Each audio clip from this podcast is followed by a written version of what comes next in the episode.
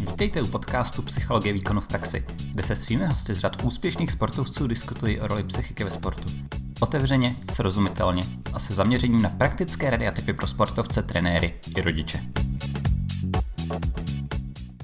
Dobrý den, moc vás vítám u toho dnešního vysílání, u toho dnešního pořadu. Jedná se o závěr první sezóny, prvního cyklu našeho seriálu Psychologie výkonu v praxi a v tom dnešním díle těmi hosty budete vy samotní, budu odpovídat na vaše otázky. Tím si myslím, že na úvod jsme si řekli všechno podstatné a rovnou se tak nějak můžeme pustit do toho našeho povídání. Moc vám děkuji za všechny otázky, za všechna témata, která jste mi nadhodili a rovnou na ně začnu odpovídat. Takže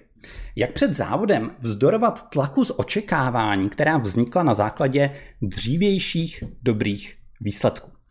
Tohle je eh,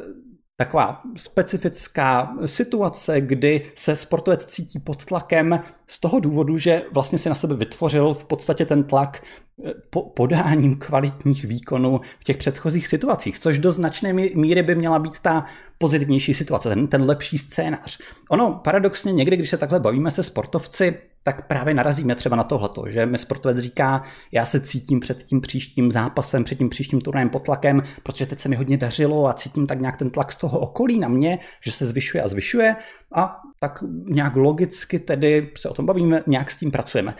Nicméně třeba u tohle stejného sportovce o měsíc později se zase tak nějak společně bavíme, že toho sportovce čeká nějaký turnaj, čeká ho nějaký výkon a že se cítí být pod tlakem, protože se mu poslední turnaj naopak nepovedl protože nepodal tam dobrý výkon, tudíž si říká, musím to zlomit, cítím tlak z toho svého okolí, tlak od trenérů, tlak třeba od fanoušků, že už konečně naopak musím podat ten dobrý výkon po tom předchozím špatném. Takže to je taková ta situace, kdy v podstatě, ať už se ten scénář vyvíjí jakkoliv pro toho sportovce, tak on pociťuje tlak a v tu chvíli je potřeba si tak nějak uvědomit dobře, takže ono to není ani tak tím scénářem, ono je to mnou, ono je to tím, že já prostě hledám tu nepříjemnou interpretaci, že vidím tu ohrožující interpretaci v podstatě v jakémkoliv scénáři, který mě potkává. A to je pozitivní v tom, že s tímhletím jde něco dělat. Vřele vám doporučuji, pokud se to ještě neslyšeli, poslechnout si specificky k tématu zvládání tlaku povídání eh, Lucky Šafářové, která krásně o tomhle hovořila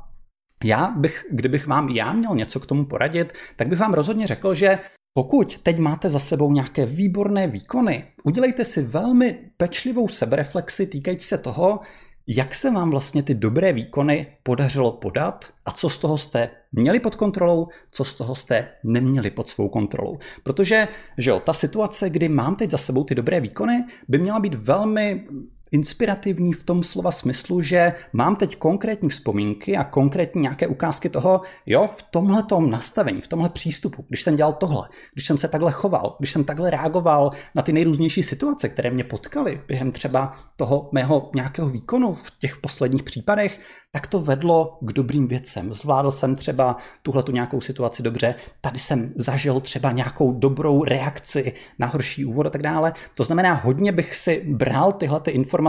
nikoliv jako zdroj tlaku, ale jako konkrétní návod k tomu, co já vlastně chci napodobovat, jak chci k tomu příštímu výkonu přistoupit. Takže rozdělit si to tak nějak na nějaký výsledek a výkon, který jsem mohl ovlivnit, najít tam tu logiku v tom mém dobrém výkonu v těch předchozích eh, situacích, v těch předchozích případech a jít do toho příštího výkonu zase pro tyhle ty části, které jsou jenom na mě, které jsou o mém chování, o mém nastavení, o mých reakcích a půjdu tam napodobovat ten proces, který v těch předchozích situacích fungoval velmi dobře tím bych měl z toho svého uvažování, z toho, na co se zaměřuju, nad čím přemýšlím, kde vlastně trávím čas z toho nějakého hlediska té svojí koncentrace pozornosti, tak bych to měl hodně odfiltrovat od těch věcí, které jsou mimo moji kontrolu, které mě třeba budou právě strhávat do nějakého toho nepříjemného nátlakového uvažování. Jo, minule jsem prostě skončil tolikátý, takže teď prostě, když, když se to nepovede, tak to bude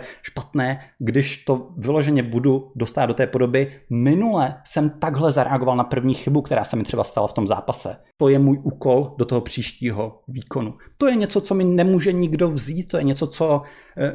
žádnou, žádnou nějakou vnější, e, žádným nějakým vnějším vlivem mi třeba nikdo nemůže do tohle přístupu a do tohle nějakého cíle změšku šáhnout. Takže takhle snažit se si to profiltrovat skrze tu svoji pomyslnou zónu kontroly, co můžu ovlivnit, co nemůžu ovlivnit. A když se cítím pod tlakem, tak specificky je hodně, hodně podstatné se zaměřovat na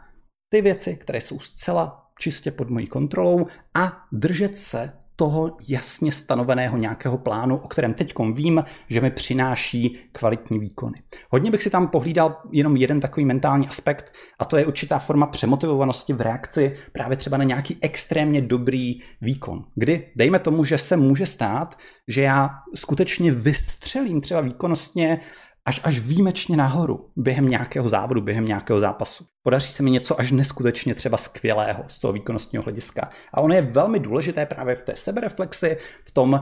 utváření si nějakého toho povědomí o tom, co umím a na jaké jsem úrovni, tak rozumět tomu, že mám nějaký výkonnostní standard a že ten můj výkonnostní standard je dlouhodobá záležitost a že to, že jsem jednou třeba vyskočil výkonnostně šíleně nahoru, tak to ze mě ještě nedělá třeba na jednou světového hráče. To, že se mi jednou, dvakrát podařilo něco mimořádně úžasného z nějakého výkonnostního hlediska, ještě nevystřelilo ten můj výkonnostní standard na tuhle tu nějakou úroveň. Stejně tak je to ale naopak. Když jsem prostě jednou, dvakrát spadnul naopak třeba dolů výkonnostně, tak to s tím mým dlouhodobým výkonnostním standardem ještě v podstatě nic vlastně neudělalo. Takže nespadnou tam trošku do takového toho nastavení, jo, teď už jsem na to přišel, teď už to mám, teď už prostě třeba jako basketbalista budu dávat 40 bodů za zápas, protože se mi to v minulém zápase podařilo, už jsem to nějak rozklíčoval, už jsem na to nějak přišel, nikoliv rozumět tomu, že velmi pravděpodobně k tomu, co se mi tam povedlo, vedly věci, které já mám pod kontrolou, jako dobrý přístup, dobrá koncentrace, dobrá sebedůvěra třeba v tom zápase, ale pravděpodobně tam hrály roli i nějaké vnější faktory, které jsou mimo moji kontrolu, jako jsou přihrávky od spoluhráčů, jako je určitý systém obraný, proti kterému se mi velmi dařilo, třeba specificky proti tomuhle nějakému soupeři, a to není replikovatelné v každém zápase. Takže oddělit si to logicky, co jsem z toho já reálně ovlivňoval, najít tam tu logiku toho dobrého výkonu a pro tyhle ty věci si jít i do toho dalšího výkonu. Ale rozumět tomu, že když nenastřílím v příštím zápase 40 bodů, tak to není selhání, to není nějaká, nějaká situace, kdy jsem najednou prostě to, to totálně nějak nezvládl. Nikoliv já, pokud podám v tom příštím zápase svůj standardní, dlouhodobě standardní výkon, tak je to dobře odvedená práce a to postupné zvyšování a přibližování se třeba té nějaké 40 pomyslné, té pomyslné 40 bodové hranici je prostě práce do dlouhodobého eh, tréninku. To je dlouhodobá nějaká záležitost, nikoli něco, co by se mělo ze dne na den najednou takhle změnit po jednom dobrém zápase. Takže tohle to tam někdy skutečně hrozí a vytváří to pak na nás nesmyslně vysoký tlak. Takže to rozhodně si v tomhle nějakém nastavení pohlídat. Potom to, co taky jste si mohli poslechnout v, celé řadě případů u těch výborných e, sportovců, e, kteří byli hosty e, seriálu Psychologie výkonu v praxi, je nějaká práce s předvýkonnostní rutinou, tedy takové to zaměření se na to, že ať už mě dneska čeká jakkoliv těžký zápas, ať už se ta moje třeba dosávadní sezóna vyvíjí jakkoliv, ať už mám za sebou úžasný turnaj nebo špatný turnaj, tak to, jak se chystám na ten příští výkon, je pořád identické. Mám nějaký plán, mám nějakou strategii, která mi pomáhá dostat se jak z toho fyzického hlediska, tak z toho mentálního hlediska před tím výkonem tam, kam potřebuju. Mít koncentraci tam, kde potřebuju. Mít e, přístup k tomu zápasu tam, kde potřebuju. Na tom zisku, na tom předvedení a zaměření se na ten svůj výkon, na tu maximalizaci toho svého nějakého potenciálu. A každý ten eh, z těch sportovců, z těch hostů o té rutině mluvil trošku jinak. Někdo dával příklady vyloženě nějakých konkrétních věcí v rozcvičce, u, některý, u některých to byly třeba konkrétní drobnosti těsně před tím výkonem, vys třeba krásné povídání o pohledu na eh, špičku čepice u Jakuba Sládka, baseballisty, který si tímto způsobem tak nějak v sobě vyvolával určitý přístup, určité chování, určitou práci sám se sebou bez ohledu na to, jestli se teď cítím úžasně nebo se necítím úžasně, mám prostě nějaký plán, toho se budu držet, takhle jdu naproti té výkonnostní konzistenci. A to bych si vždycky připomínal, že ať už jsem pod tlakem, nebo nejsem pod tlakem, a ať už eh, jsem pod tím tlakem z jakéhokoliv důvodu a z jakéhokoliv výkonnostního scénáře,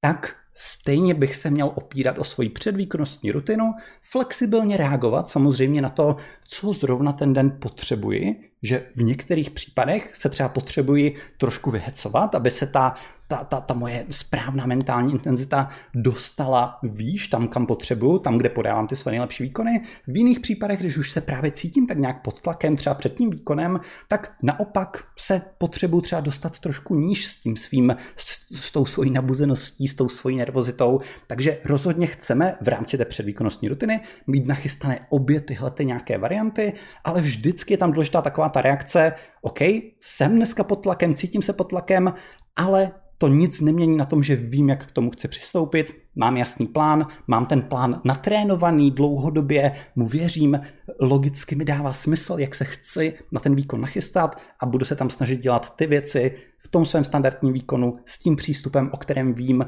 že když se mi daří, tak takhle se chovám, takhle reaguju na ty nejrůznější situace. Takže takhle bych se snažil, ať už k tomuto druhu tlaku nebo téměř k jakémukoliv jinému druhu tlaku, takhle bych se k tomu snažil přistupovat. Super. Další otázka. Jak se namotivovat před závodem, když nemáme náladu, jsme unavení, necítíme se na to výkon,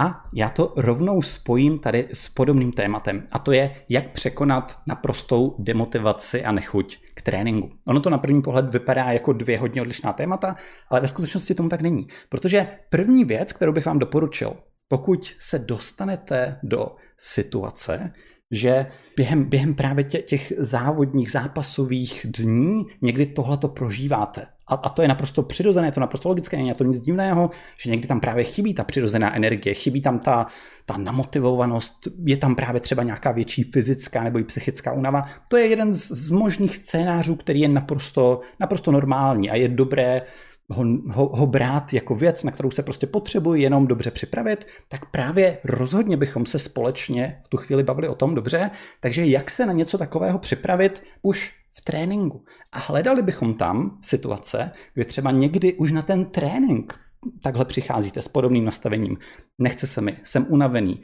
nemám na to náladu, není tam to správné nastavení na ten top můj dobrý, kvalitní výkon. A tam hledáme co se v tu chvíli děje, jaké jsou ty moje běžné reakce, už během toho tréninkového eh, přístupu a tam se snažíme si vytvářet efektivnější automatizmy, efektivnější způsoby, jak třeba na tu frustraci, kterou v tu chvíli prožívám, jak ji využívat o něco lépe. To mě pak bude připravovat právě na tyhle ty situace těsně třeba před tím výkonem, když se cítím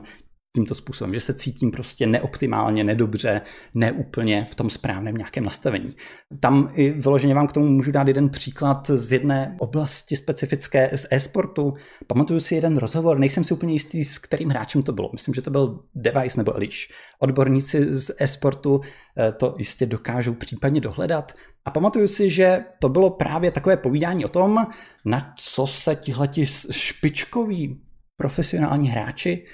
počítačové hry Counter-Strike, na co se zaměřili z hlediska svojí práce se sportovními psychologi, což je, je v dnešní době už, už naprostý standard, že se i v této oblasti právě na té psychice intenzivně pracuje. A pamatuju si, že eh, tam právě ten hráč říkal, že jedna z těch nejdůležitějších změn, ke které došlo v rámci toho zefektivnění té mentální stránky toho, toho, toho výkonu, tak se netýkala výkonu jako takového, toho soutěžního výkonu, ale týkala se právě tréninku. A týkala se toho, že se jim dřív naprosto běžně stávalo to, že třeba měli eh, za úkol nebo měli v plánu nějaký den společně odehrát nějaké tréninkové zápasy a pak třeba ještě nějak individuálně trénovat. Ale že naprosto logicky občas se třeba ten hráč probudil a necítil se dobře a třeba se něco stalo v osobním životě, co mu zkazilo náladu a strhávalo to tu jeho pozornost neúplně dobrým směrem a že to vedlo k takovému tomu, cítím se prostě, že to je den blbec a potom k té tendenci zaprvé buď se snažit tomu tréninku úplně vyhnout, takže pokud to jenom trošku šlo, tak prostě jsem netrénoval, protože jsem si říkal v tu chvíli, že to stejně nemá cenu, takovýhle trénink, anebo se ten hráč když byl donucen, prostě ne, máme domluvený tady třeba nějaký, nějaký zápas, musíme ho odehrát v rámci toho tréninku, tak se tam prostě začaly projevovat ty, ty nejrůznější dopady toho horšího nějakého nastavení, toho horšího přístupu. Byla tam třeba vidět menší míra komunikace, byla tam vidět větší tendence hrát buď příliš agresivně, nebo naopak příliš pasivně. Nedodržovat třeba ty nastavené nějaké taktiky a strategie a tak dále. Prostě celá řada těchto těch nějakých výkonnostních výkyvů, které nakonec vedly k tomu, že skutečně v ten den, kdy se cítil ten hráč špatně, podával velmi špatné výkony. A tam právě ta změna, ke které došlo, bylo přehození toho uvažování, kdy ti hráči lépe pochopili, že jestliže já takhle vyhýbavě uvažuji a přistupuju k těm dnům, kdy se cítím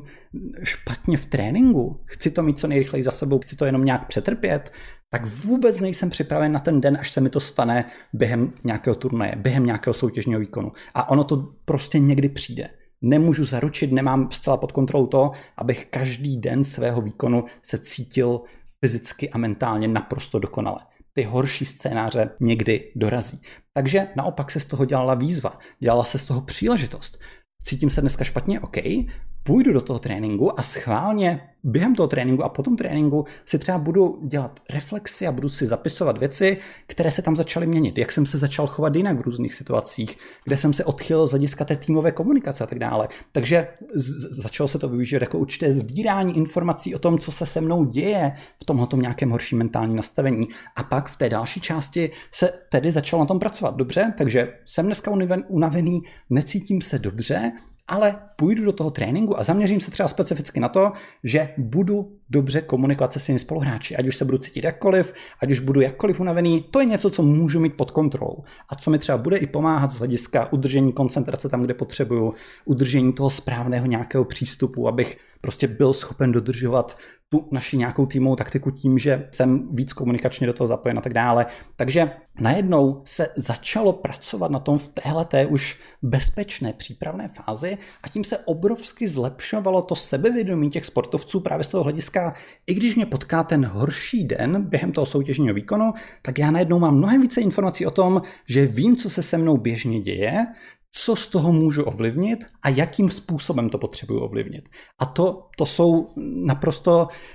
nedocenitelné informace, nedocenitelné zkušenosti, které potřebujeme právě už v té přípravné fázi si vytvářet. Takže na to bych se zaměřil. Hledal bych ty příležitosti v tréninku, jak právě na únavu reagovat o něco lépe. Všímat si toho, co se mnou dělá takový ten nepříjemný den, kdy se necítím úplně dobře, co se mnou dělá mentálně, co to dělá s mojí koncentrací, nad čím tu chvíli přemýšlím, jak bych se mohl naučit na to reagovat jinak, jak bych se mohl naučit, i když se necítím dneska úplně mentálně skvěle, tak mít konzistentní přístup a nejít ani do žádné přílišné agresivity, ani do přílišné nějaké pasivity.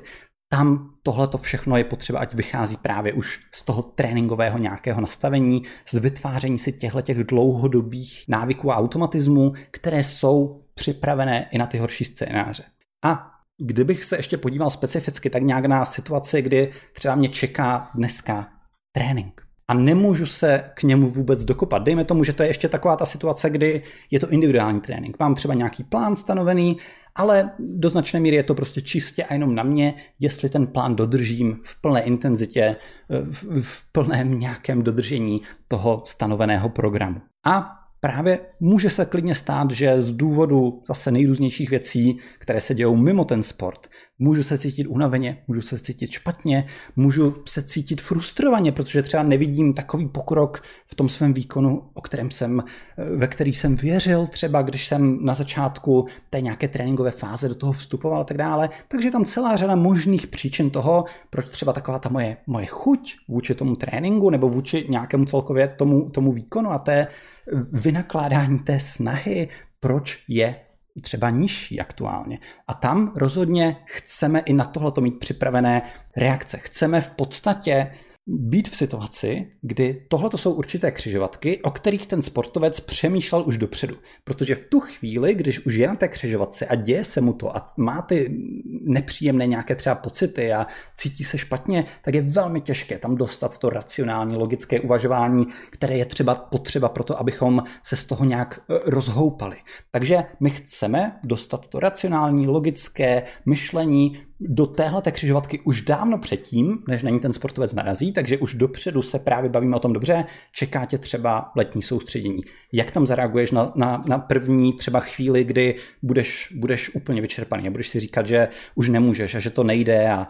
že prostě už nemáš chuť třeba vůbec do toho tréninku a tak dále, jak na to chceš zareagovat. Tak, aby tam bylo právě takové to větší, lepší spojení s tím, o co mi vlastně jde. Co je ta odložená odměna o kterou se snažím, která ve mně vyvolá třeba v tu chvíli nějakou tu ochotu jít i přes ten nekomfort, jít i přes tu aktuálně pocitovanou únavu a tak dále. Takže mít předpřipravené takové to dělat tohleto, třeba tuhle tu aktuální nějakou věc, ten běh do těch schodů, nedělám proto, že mě ten běh do těch schodů strašně baví a naplňuje aktuálně, ale já to dělám kvůli téhle konkrétní situaci. Na konci sezóny, poslední minuty důležitého zápasu, proto já to dělám. A okamžitě to spoju třeba v tu chvíli, kdy ta motivovanost prostě spadne dolů s touhletou nějakou situací, aby to ve mně vyvolalo větší ochotu přes tu vůli, přes to nějaké odhodlání dál k tomu přistoupit, tak jak k tomu potřebuji přistoupit. Stejně tak se snažíme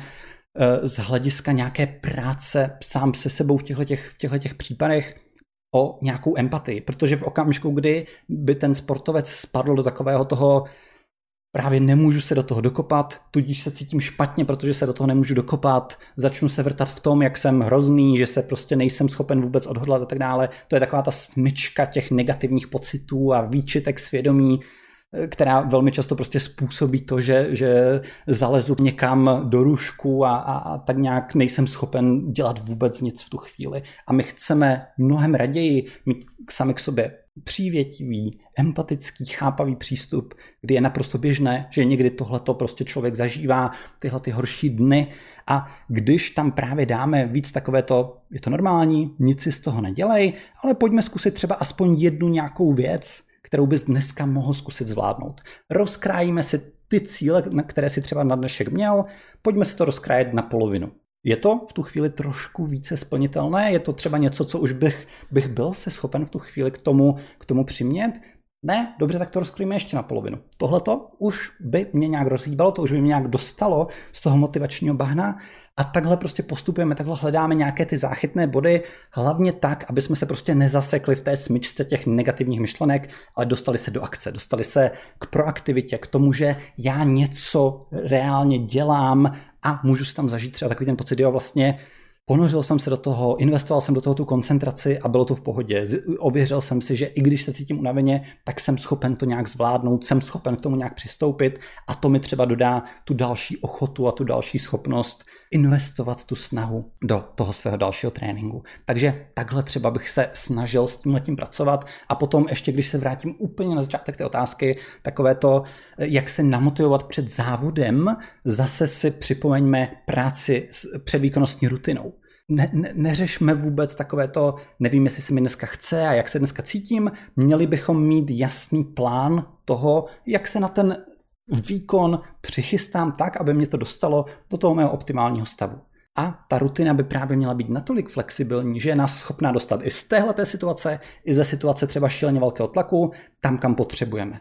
Tedy pokud zatím tam ta rutina vytvořená úplně není, tak vřele doporučuji do toho zainvestovat ten čas. Hledat právě nějaký jasný program. Takže hodina před výkonem, 30 minut před výkonem, 10 minut před výkonem, mít tam ty jasné plány, jak samozřejmě z hlediska rozcvičky a takovýchhle věcí, ale i z hlediska té, té mentální přípravy, jak tam dostat takové to povědomí o tom, co tam chci dělat, s jakým přístupem, jak chci reagovat na ty různé situace. Eh, když se zrovna necítím úplně dobře, jak si připomenout, že já tam nicméně ten výkon mám nachystaný, já vím, o co se můžu opřít. Ten výkonnostní standard se nikam nestratil v ten den, kdy mám horší náladu nebo nejsem úplně motivovaný. Já ho tam pořád mám k dispozici, jenom potřebuji mu jít nějakým způsobem efektivně naproti. Takže Tohleto zase bych se hodně opíral o tu jasně naplánovanou, nachystanou předvýkonnostní rutinu, kterou si dopředu dobře promyslím, kterou si dopředu natrénuji a o kterou se potom opírám v těch nejrůznějších předvýkonnostních scénářích. Super, moc děkuji za tyhle ty otázky. Tak, další. Eh, jak se do mentální přípravy promítají nové technologie. Jo, pokud je to myšleno ve smyslu, jak se do mentální přípravy zapojují e, mobily a internet a tyhle ty nějaké věci, tak samozřejmě to otvírá nějaké nové třeba komunikační možnosti, otvírá to nějaké nové možnosti z hlediska aplikací, z hlediska sledování určitých věcí, z hlediska toho, že okamžitě třeba sportovec právě může dělat nějakou sebereflexi po tréninku tím, že si to namluví jako do diktafonu třeba na ten svůj mobil a s tím se nějak pracuje a tak dále. To znamená, řekl bych, že tyhle ty nějaké nástroje a ty, ty technické vymoženosti prohlubují ty, tu variabilitu a tu flexibilitu v, v, tom, a v té aplikaci těch nejrůznějších technik a, a rozvoji těch jednotlivých nějakých dovedností. Pokud je tím myšleno vyloženě nějaké nové technologie v mentální přípravě ve smyslu speciálně pro mentální přípravu, tak tam taky samozřejmě se to určitým způsobem posouvá, že pravděpodobně e, věci, které jste zaznamenali nebo se kterými se i někteří z vás pravděpodobně setkáváte v tréninku, jsou takové ty záležitosti typu nejrůznější tréninky, třeba na, na zrychlování reflexů, e, různé takové ty pomůcky technické, které se Eh, využívají na to, že se v určité sekvenci třeba rozsvěc, rozsvěcují světýlka, sportovec má za úkol se jich co nejrychleji dotknout a je celá řada variabilních způsobů, jak se to využívá, jak se to aplikuje. A to jsou třeba rozhodně věci, které můžou být použity jako velmi dobrá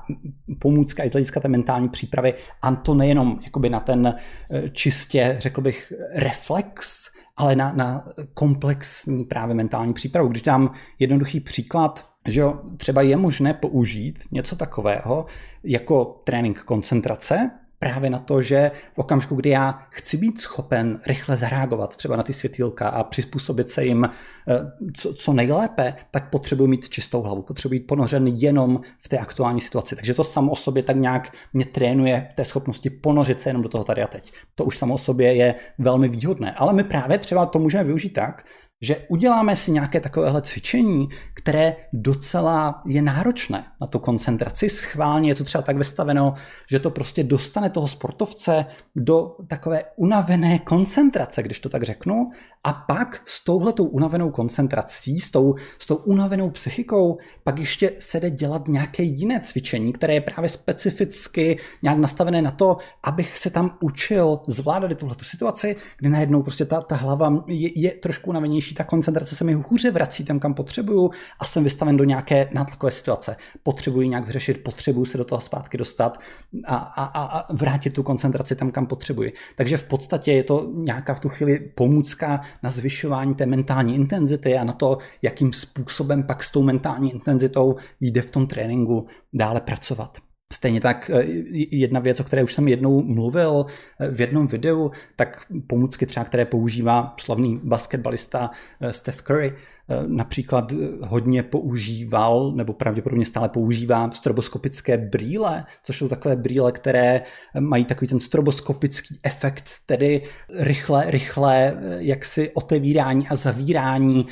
toho průhledu. A v podstatě tam zase bychom si to mohli rozdělit na dva druhy použití to základní použití by bylo čistě v tom slova smyslu, trénuje mě to ve schopnosti pracovat a, a fungovat, i když mám menší množství informací, protože tím, že mi ty brýle blikají, tak já nemám tolik vizuálních věmů, kolik bych měl za normálního stavu a tedy se tomu musím nějak přizpůsobovat. Ta moje hlava, ty, ty moje automatizmy, ty moje pohyby se musí být schopny vypořádat i s tímhletím menším množstvím informací. To je samo o sobě zase už dobrá, dobrá pomůcka. Ale Steph Curry to nevyužívá právě jenom takhle, řekl bych, jednocestně, ale zařazuje to do, do zase takové, takového komplexního balíku toho, na čem vlastně v tu chvíli pracuje. Protože v okamžiku, kdy já se dostanu do téhleté situace, kdy mám málo informací, mám méně třeba informací, než bych potřeboval, tak je to do značné míry stresová situace. Dostává to mě, jakožto hráče v tu chvíli, do nátlakového scénáře. V nátlakovém scénáři by mělo docházet k určitým změnám v mojí psychice, v mojí fyziologii. Že jo? Typická nějaká stresová reakce, trošku zvyšování třeba srdečního tepu, tyhle ty nějaké záležitosti, trošku nějaké tuhnutí, eh, prostě typické, typické projevy třeba zvýšené nervozity. A tam právě se vytvářel speciální na tohleto návyk, aby, když mě tedy tahle nějaká technická pomůcka dostává do silnějšího tlaku, aby tam byl okamžitě návyk pracuji s dýcháním. Pracuji během těch cvičení s dýcháním tak, abych to nepustil do toho silného tlaku, abych nepustil tu svoji fyziologickou jakoby, stránku věci do, do té splašenosti a do třeba nějaké té větší fyzické stuhlosti a tak dále. Takže je, je, je vždycky potřeba tak nějak podívat se na tu pomůcku dostat to do širšího kontextu a pak tam jde krásně takhle třeba hledat ty způsoby, jak to právě v té, té eh, mentální přípravě sportovců jde hezky využívat. Tak, teď takové téma, které řeším v podstatě na jakékoliv téhleté eh, besedě nebo diskuzi. A to je téma trenér a rodič v jedné osobě. Jak si poradit s dvojrolí trenér, rodič v jedné osobě je velmi těžké nepřinášet si na trénink věci z domu a naopak. Ano, je, je to skutečně velice těžká role, kdy kdy, když začneme od těch typických problémů, ke kterým může docházet, tak je to prostě to, že vy to svoje dítě znáte extrémně dobře. Vy ho znáte mnohem lépe než jakéhokoliv jiného svěřence. Vy můžete ty svoje svěřence trénovat roky a roky a stejně to svoje dítě budete znát lépe než ty ostatní, ostatní děti třeba v tom týmu. A když tedy takhle se jedná o sport, kdy trénujete určitou skupinu dětí a jedním z nich je třeba vaše dítě, tak to reálně znamená, že velmi pravděpodobně vy si budete schopni u toho svého dítěte všímat věcí, kterých byste si třeba u ostatních nevšimli. Třeba tím, že vy moc dobře víte, co jsou jeho běžné reakce na, na frustraci, tak si třeba v určité části tréninku všimnete nějakého gesta, o kterém vy okamžitě poznáte, on je frustrovaný, on je naštvaný, třeba na toho svého spoluhráče. Byť nic neřekl, byť nikdo jiný si toho třeba nevšiml a vůbec by to nepoznal a vy byste si taky něčeho tak nenápadného u nikoho jiného nevšimli. A tam je velmi jednoduché, jakoby tím, že já tady tu informaci mám k dispozici, tak na ní reaguju. A třeba dám tu zpětnou vazbu a už jenom to, že řeknu Honzo, v klidu, uklidni se, tak to vypadá jako naprosto nevinná věc, ale dejme tomu, že já v tu chvíli komentuju něco a dávám zpětnou vazbu k něčemu, o čem s nikým jiným v téhleté, v téhleté konkrétní podobě v té skupině mluvit nebudu. A to vytváří velmi často takové to problematické trošku nastavení, kdy třeba to dítě může mít pocit, že je, je pod větším drobnohledem, že je mu více vyčítáno jakoby ty věci než těm ostatním a, a může to být přesně takhle, takhle nenápadné, zdánlivé jakoby drobnosti, které se ale nakonec nazbírají právě v ten pocit nějaké frustrace a nespravedlnosti, které tam třeba ten, ten, to vaše dítě může zažívat. A pak právě někdy se jde tedy do toho druhého, řekl bych, informačního extrému, kdy třeba si to ten rodič a trenér v jedné osobě začne uvědomovat, nebo i třeba právě si, si na toto dítě postěžuje, že prostě je tam příliš těchto těch věcí a naopak ho třeba až začne ignorovat. A vyloženě primárně koučuje všechny ostatní, kromě toho svého dítěte. To zase není ono. Tam, tam zase nejsme úplně v té optimální nějaké situaci. Je to skutečně velmi náročné, protože i navíc, když se bavíme třeba o mládežnickém sportu, tak do toho vztahy s ostatními rodiči těch sportovců, kdy vy třeba musíte nominovat tým, který pojede na nějaký turnaj, ne všechny děti se tam vlezou, tak zase zažil jsem prostě extrémy, kdy e, trenér tam nevzal svoje dítě, přestože tam z hlediska všech těch nějakých kritérií mělo patřit, protože chodilo pravidelně na všechny tréninky a, a dělalo všechno to, co mělo, tak, jak mělo, takže mělo jet na ten turnaj, ale ten trenér nevzal to své dítě, protože se bál toho, jak na to zareagují ti rodiče těch dětí, které by nechal doma, že by tam bylo nějaké nařčení z protekce a tak dále, tak dále. Takže tam je velmi důležité být schopen si všímat u sebe z pozice toho trenéra a rodiče v jedné osobě jakýchkoliv těchto těch změn, těchto těch zdrojů toho tlaku a, a případných nějakých tendencí eh, právě k, k, ke změně toho svého chování, třeba specificky k tomu svému dítěti,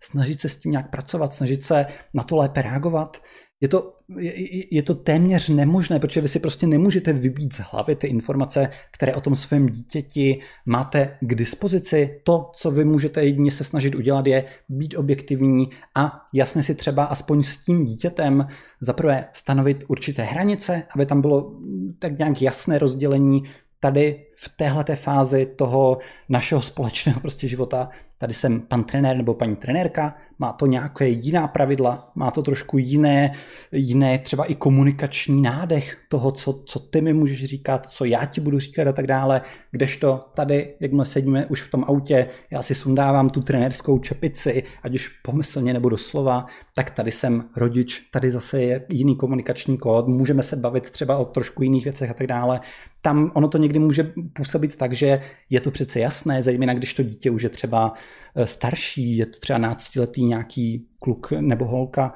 že to je přece jasné, tyhle, ty, tyhle ty hranice, není to jasné. Je mnohem lepší se o tom explicitně, explicitně pobavit a navíc vždycky je, je mnohem lepší snažit se k tomu přistoupit tak, že jak, jak vy, tak to vaše dítě pravděpodobně chcete, ať to nějak funguje vy si nebudete užívat ty chvíle, kdy se třeba chytnete na tom tréninku kvůli něčeho, nebo kdy se chytnete při jízdě domů z toho tréninku kvůli něčeho a to dítě se to také nebude užívat tyhle ty situace. Takže snažil bych se tam z toho udělat naši společnou cestu, naši společnou výzvu. Jak to zkusit zlepšit? Co, co je třeba návrh toho syna, té dcery, jak tu komunikaci upravit, na co se zaměřit, co dělat, co naopak nedělat, aby ten vztah fungoval v tomhle nějakém nastavení co, nej, co nejlépe. Vůbec se toho nebojte, když je to mladší dítě, tak už jenom, už jenom tím, že mu dáte tuhle otázku a dejte to ve chvíli, kdy budete v pohodě. Pokud by to zaznělo uprostřed nějaké hádky, kdy tam prostě vystřelíte no tak mi řekni teda Honzo, co, co tam jako mám dělat na tom tréninku, to není, to není ono. Ale až budete v klidu, až budete v pohodě, prostě otevřít tuhle tu nějakou diskuzi. Podívej, Honzo, stávají se nám tyhle dvě, tři nějaké věci na tom tréninku nebo během těch zápasů. Tahle věc, tahle věc, tahle věc. A pak to vede k tomu, že se prostě chytneme nebo že se nebavíme. Mně to není příjemné, to by to určitě není příjemné. Co, co, by, co bys navrhl, co by tě napadlo, jak bychom to mohli zkusit udělat pro to, aby to bylo o něco lepší. Už jenom i když nedostanete třeba v tu chvíli žádnou odpověď, tak aspoň provokujete u toho druhého člověka nutnost se nad tou situací zamyslet z obou úhlů pohledu, kde vy vlastně v podstatě tak nějak provokujete empatický pohled na to, že to není jenom o tom, já jsem se tam cítil blbě, protože jsi mi řekla tohle, ale vy chcete tak nějak podívej se na to i z tohoto úhlu pohledu a poraď mi, co bych ti tam v tu chvíli měla říct, kdy ty uděláš třeba nějakou chybu na tom tréninku, co já bych ti měl nebo měla říci. A to je v podstatě nějaký základ schopnosti najít tu společnou cestu, že se díváme na ty vzájemné perspektivy, že to nevidíme jenom z mého pohledu a ty to nevidíš jenom z toho svého pohledu, že já se dívám na, ten, na tu perspektivu toho svého dítěte, na ty jeho pocity, snažím se si vyslechnout ty jeho důvody, třeba proč ho něco frustruje v těch nejrůznějších nějakých situacích, a snažím se to nějakým způsobem reflektovat v tom svém chování a stejně tak chci, ať to tímto způsobem zkouší udělat ten mladý sportovec. Takže takhle tím zapojením větším, tím, že tam se společně snažíme hledat nějaké ty efektivnější třeba komunikační nástroje, jak zvládat ty nejrůznější křižovatky, které nás teď aktuálně dostávají do těch horších situací, tak to je rozhodně něco, kde se dá odpíchnout k trošku efektivnějšímu nějakému fungování. Tak, teď jedna eh, otázka, která si myslím, že, že se specificky týká aktuální takové události. Měli by mít sportovci možnost neabsolvovat tiskové konference a rozhovory, když je to pro ně psychická zátěž. Že to velmi pravděpodobně je, je v kontextu eh, situace teď na Roland Garros a eh, Naomi Osaka, eh, tedy tenistky, která se rozhodla raději nehrát vůbec teď v podstatě už, už dva Grand Slamy, aby nemusela být vystavena té situaci a nutnosti tiskových konferencí. Když, když trošku obecně bych k tomu něco řekl, tak za prvé, k tomu, co se teď stalo. Myslím si, že ty, ty, ty tiskové konference jsou jenom jednou součástí celého balíku toho, proč se třeba v v, tom, v tomhle případě Naomi Osaka prostě necítí dobře, že tam ona velmi otevřeně mluví o tom, že tam prostě je nějaká, nějaký souboj s úzkostí a, a s celkovým nějakým horším, horším eh, mentálním prožíváním třeba těch situací a ty tiskové konference jsou v podstatě eh, určitým dopadem nebo určitým takovým hromosvodem těch, těch jejich pocitů v tom, v tom, eh, jak o tom komunikuje.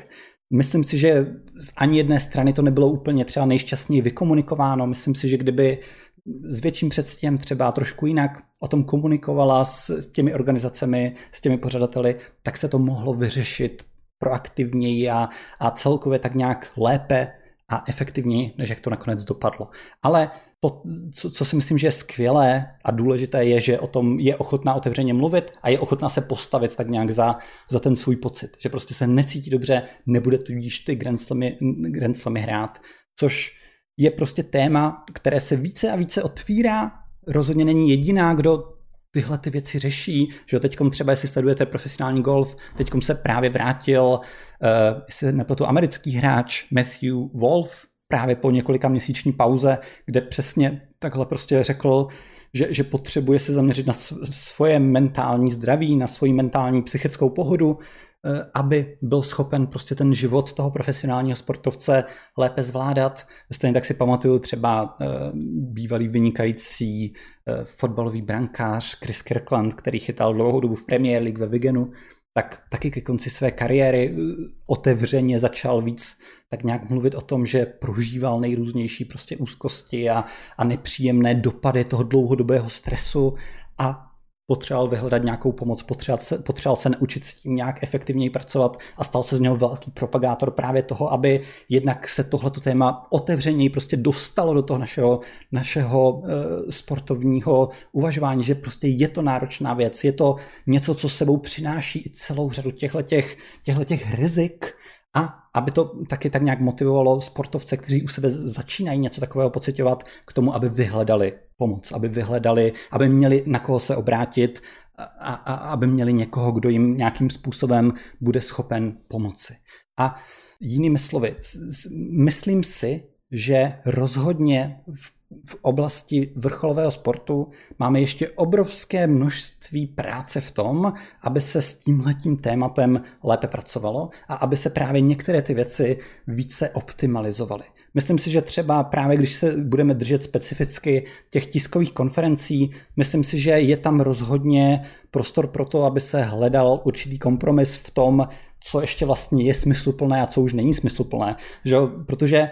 klidně se pak můžeme dostat prostě do, do situace, kdy teda dobře, ten sportovec bude tou smlouvou a těmi sponzorskými povinnostmi donucen na tu tiskovku jít, ale bude to vypadat podobně, jako jestli si vzpomínáte, ti z vás, kteří jste fanoušci amerického fotbalu, tak jeden bývalý hráč Marsh, Marshawn Lynch, tak měl slavnou tiskovou konferenci a myslím si, že to pak zopakoval ještě několikrát, kdy prostě přišel před ty novináře a na každou otázku odpověděl, jsem tady proto, abych nedostal eh, pokutu. Takhle odpověděl 10krát, 20krát, odešel. Stejně tak teďkom před soubojem Furyho s Wilderem, třetím eh, jejich, jejich soubojem, tak taky proběhla, jestli se napadu předevčírem tisková konference a Wilder tam udělal v podstatě úplně to stejné. Prostě na té tiskovce řekl jednu větu, pak si nasadil sluchátka, pustil si hudbu a, a celé to tam odseděl a mluvil za něj čistě jenom jeho trenér. A to je potom taky takové to jakoby nastavení, kdy dobře, takže je tam, je tam zjevně nějaká smluvní povinnost, ale ten sportovec se necítí prostě na to, není to něco, co, co mu, mu je příjemné, nebo prostě není to, není to něco, co chce absolvovat, takže v podstatě je to potom z toho taková jakoby informační fraška, která, když se to stane poprvé, takže jo, je to, je to nějaký vtip, je, ještě se tomu třeba zasmějeme, že nějaký sportovec tam jenom přijde a říká, prostě jenom nechci dostat pokutu, jenom nechci dostat pokutu, tak jsem tady. Ale myslím si, že je klidně možné, že pokud bychom nenašli nějakou jinou cestu, trošku flexibilnější cestu, takže se to bude objevovat více a více a, a nikdo z toho nic nevytěží. Ten novinář taky nebude mít radost z toho, že mu tam ten sportovec sice přišel na tu tiskovku, ale odpovídá mu tímto způsobem, protože z toho prostě stejně žádný článek nenapíše. Takže rozhodně já, já si myslím, že je dobré zvážit alternativnější cesty. Jsem, i, i, i, že jo, já vím, že, že u některých sportovců a sportovkyň právě takový ten aspekt těch médií je, může být velmi silným zdrojem stresu, kdy třeba to, že já nezvládnu nějaký, nějaký zápas, tak samo o sobě už je samozřejmě nepříjemné a přináší mi to spoustu negativ ale třeba některé sportovkyně nebo sportovci to prostě mi říkají, že to, to nejhorší, na co v tu chvíli myslí, je to, že kvůli právě sponzorským povinnostem musím i po tom debilním zápase dát fotku na Instagram a napsat něco na Facebook o tom, jak skvěle prostě jsem se cítil v těch botách i v tomhle katastrofálním prostě výkonu a že právě potom to, co se tam děje a ty komentáře, které tam k tomu, k tomu jsou napsány a tak dále, že to pak je ten, ta, ta, ta, ta obrovská vlna nějakých těch nepříjemných pocitů a, a zdroj eh, těch, těch eh, prostě černých nějakých myšlenek. Takže tam rozhodně si myslím, že, že je dobré z hlediska dlouhodobě udržitelného fungování vrcholových sportovců, jak z toho fyzického hlediska, tak z toho mentálního hlediska, vyhledávat tyhle věci, více se informovat u těch sportovců, co jim to způsobuje, co jim to přináší, jak bychom mohli hledat alternativnější cesty, které by třeba pro ně byly více komfortní, protože, jak říkám, z vyhořelých sportovců, kteří to budou nakonec splnit třeba ty povinnosti jenom tak na půl plynu stejně, tak, tak nikdo z toho nebude těžit nic pozitivního. Super, takže já vám moc děkuji, že jste se mnou jednak strávili ten dnešní večer, nebo že to teď posloucháte, nebo se díváte ze záznamu, ale děkuji vám i za ten zájem o ty předchozí díly seriálu Psychologie výkonu v praxi. Úplně na závěr eh, vám můžu jenom přislíbit, že Eh, budu se snažit dělat maximum pro to, aby eh, i eh, po letní přestávce, aby následovaly další epizody. Máme už, nebo respektive mám předjednané nějaké další zajímavé hosty. Můžu vám slíbit třeba, že se podíváme do oblasti rugby. Máme v plánu se podívat na oblast plavání, na oblast tance, nebo právě třeba na oblast e-sportu. A taky, až to hektický program dovolí, tak bychom se měli podívat na psychologii výkonu v praxi i jedné výborné a úspěšné čerstvé dvojnásobné Grand Slamové vítězky. Asi si sami dokážete domyslet, o koho se bude jednat. Takže ještě jednou vám moc děkuji za vaši pozornost, za to, že eh, tady jste se mnou ten čas strávili a budu se těšit zase, ať už u dalších dílů toho seriálu, nebo u nejrůznějších webinářů, článků a dalších příležitostí, jak se, ať už virtuálně nebo osobně, setkat. Tak jo, zatím se tady mějte krásně. Naschledanou. thank you